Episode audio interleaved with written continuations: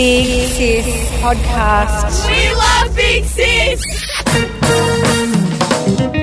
Hey, hey, I'm Karen Mason from Big Sis Australia, and welcome to this episode of the Big Sis Pod.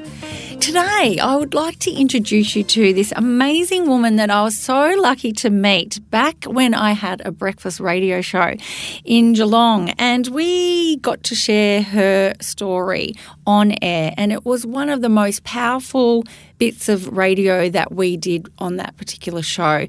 So, I guess starting Big Sis Pod, I really wanted to then introduce her again to a different audience. And I'm finding just in society, a lot of people are having a whinge about you know what's going on in their world and oh everything's so hard. And I, I really wanted to have this guest on to just show you what can be thrown at a human being and she can get through anything. So i hope that you feel and can actually understand this powerful podcast because it is going to really blow your mind to be honest with you. It is heavy stuff so be prepared for it and I would really like to share her story. So please welcome Veronica Allen. Hi, Kaz. How Hi, are you? darling. So great to see you It's- again. I know it's great to see you again. Thank you so much for having me back. Oh, and it is so, it's really been a great thing for me with Big Sis in general, even with the videos and things like that, because I'm reconnecting with some amazing women that I've had the pleasure to meet over the years in my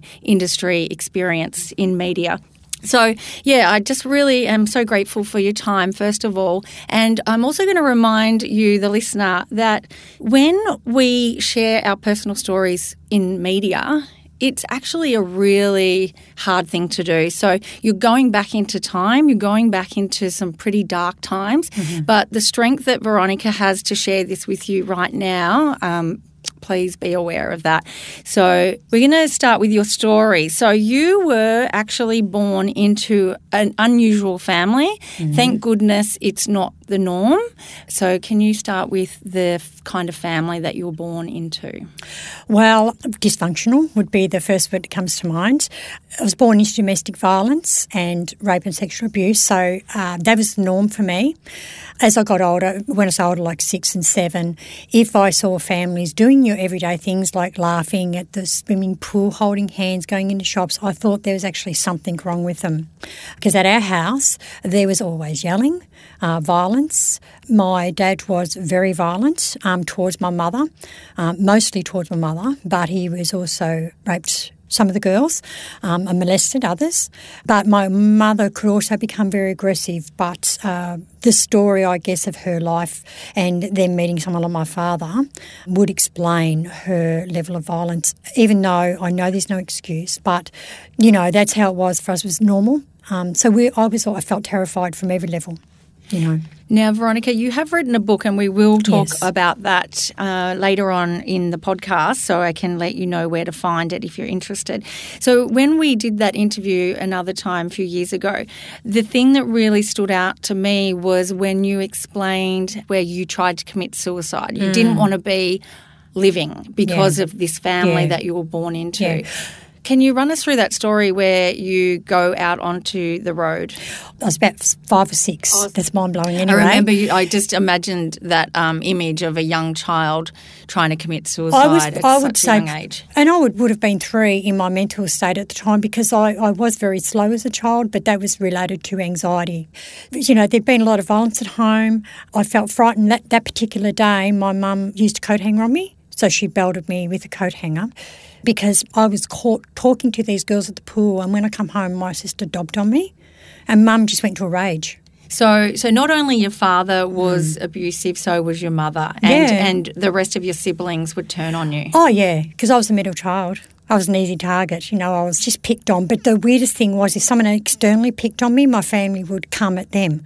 It was the most bizarre relationship, you know. they so strange. Couldn't stand anyone else doing anything, but, you know, but I guess the dynamics of their own fears, their own rage, their own anger, of what they had to also go through, you become an easy target. And I'm sure in hindsight, you know, no one would think that that's a normal thing to do, and I know they feel really bad about that. But on that particular day, that that happened to me on walking on the highway. So my mum come at me. Initially, she was dragging me around by the hair, throwing me, flinging me around the room, and my sister brought flicked coat hanger underneath the door, and mum just picked that up and started hitting me with it. And when I was able to escape, I ran. I just kept running and running and running and I ran onto the highway, and I, that's I just wanted to die, but I didn't actually understand dying. That's the thing. I just wanted things to stop. I don't know how I understood to even think like that, you know. But I kept walking, and uh, a family friend was driving along with her kids and found me, and she took me back to her place. But then apparently she went to my mum's house and ripped through her.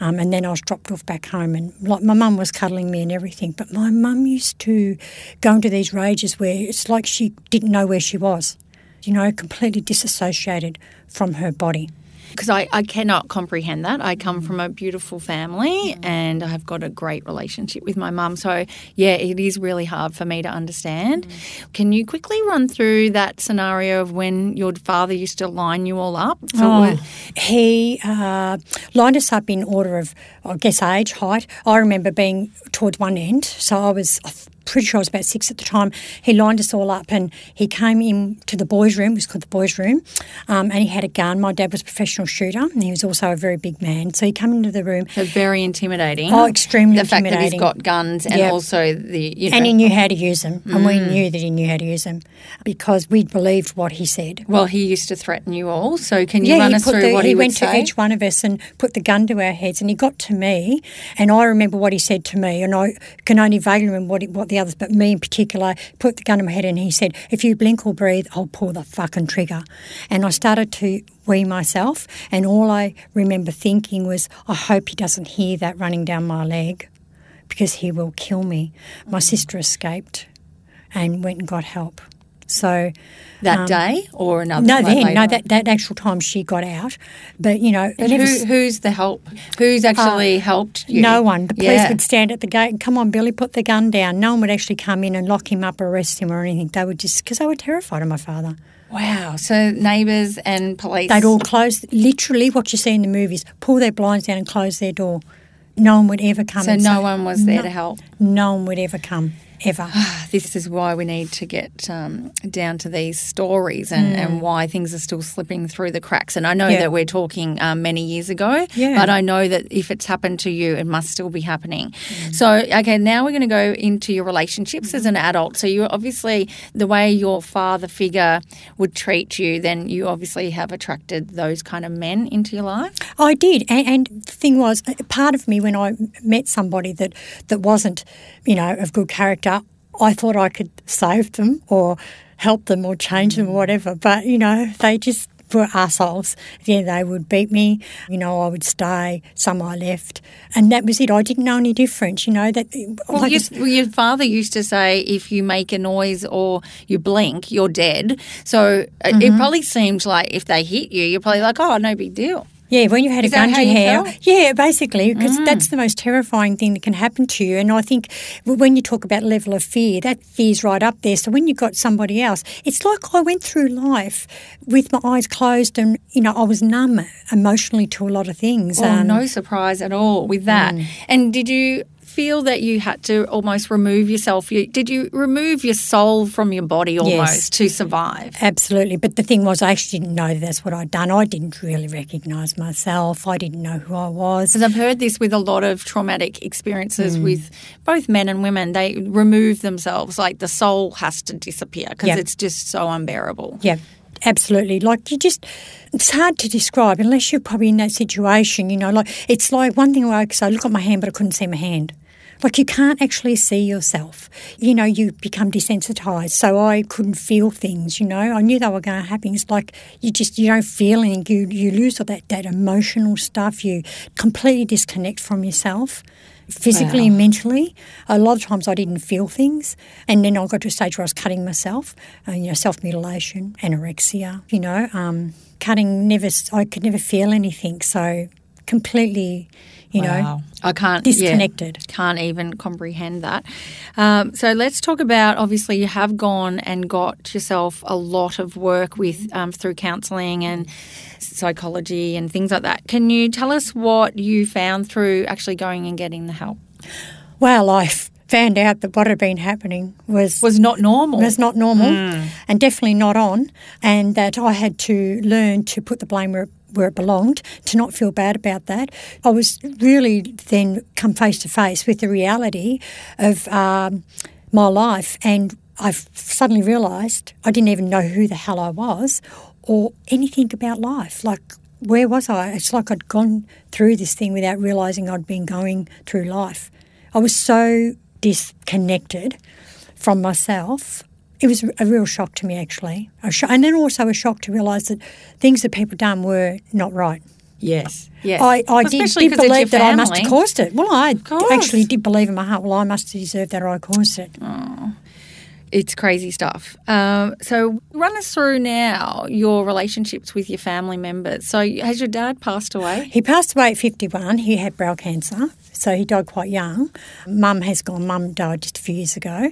But mum and dad had separated for a few years before. Well, when dad passed away, they weren't together. Did you find peace before they passed? Ha- Have you been able to forgive them, or Um, you just Okay, just- well, with my mum, obviously, yes, definitely had closure with my mum. Mm-hmm. With my dad, I don't know that I ever wanted closure. I know when I found out he died, I actually cried with relief. Yeah, he even though can't hurt you anymore. Well, just, you know, in my mind, I'm saying take it all with you. Obviously, it was still with me. But that's mm. how disconnected I was. But I felt relief when he passed away. I actually felt relief. And yeah, and people say, you know, talk ill of the dead. I kind of don't see it that way. And I don't forgive. And, you know, why should I? To make them feel peace of mind. Yeah, I think some things are unforgivable. Yeah. So you luckily now through a lot of you know you've been through such a journey and you've done a lot of self-help through having a lot of bad relationships you have been able to find that pattern and you have I'm really glad to say that you have an amazing man in your life now his name is Chris Yes. and he's actually outside in the corridor waiting for us to finish his podcast so he is an amazing man how do you think you were able to attract an amazing man after everything you've been through Okay, well, even five years prior to meeting Chris, I was still meeting bad people. But Chris is my second marriage. My first marriage, um, that didn't work. You know, a week into being married came the threats and stuff like that. Um, One week in, One so week they can hide it for a while, yeah, can't they? Yeah, absolutely. One week in. Um, but I knew after that week that it wasn't going to last. After that finished, I thought, that's it. I'm not. I stayed on my own for five years out of choice. Mm-hmm. I thought, that's it. I need to know what it is that I'm looking for. And I just, I got to know me a bit more and I, I wasn't willing to meet anybody else until it was what I was willing to accept. And I was very strong about that, very strong. And I didn't care if it was, they had 10 things right, one thing not. That was not going to be enough for me. Good girl. And I just stuck to my guns. And I guess when I met Chris, I felt connected without really even kind of getting to know him. I got to know him over a period of time. Um, and we're very much chalk and cheese, but we really support each other. And he's a wonderful, amazing man. And we've been through a lot together. I've had a lot of illnesses since I've been with Chris, quite so horrific ones. So he's real. He's genuine. He doesn't. Uh, he's non-judgmental. Very not open-minded. trying to control you. Not trying to control Yeah. me, but I don't try and control him. He's very much his own person, and he allows me to be me, even on my crappy days. He just, you know, whatever. and that's what you need some days. Some days you need to just sound off, and then, and he's the same, you know. We really do. We've got each other's back, and we we respect each other. Well, all I can say is after everything you have been through, it, you know, and I did speak to you about this a few years ago. I said, you know what? I feel that we choose our life before we come down to earth, I guess, Yeah. um, and that only a really amazing, strong soul such as yourself could have actually survived what you've been through. Hmm. And so I just as I said at the start of the podcast, you're one of the most remarkable women I've ever met, and that what you've been able to come out of is just mind boggling. And I'm so proud of you. I'm so glad that you didn't give up hope and that you were able to hmm. attract Oh, a you. loving partner Thank that you, you. really Yeah. deserve. So am I, actually. Yeah. I'm so grateful for that because I oh. thought leave this earth, at least I want to have one great love and, you know, to know what that's like. Exactly, So, you know, I think everybody deserves that. Oh, for sure. We certainly know. do. So, I will have a little bit of a plug for Veronica's book. So, it's called Fractured Mind. And it's a story of Lost Girl Found. And you can actually buy a copy of her book. So her email is veronicadancer62 at gmail.com.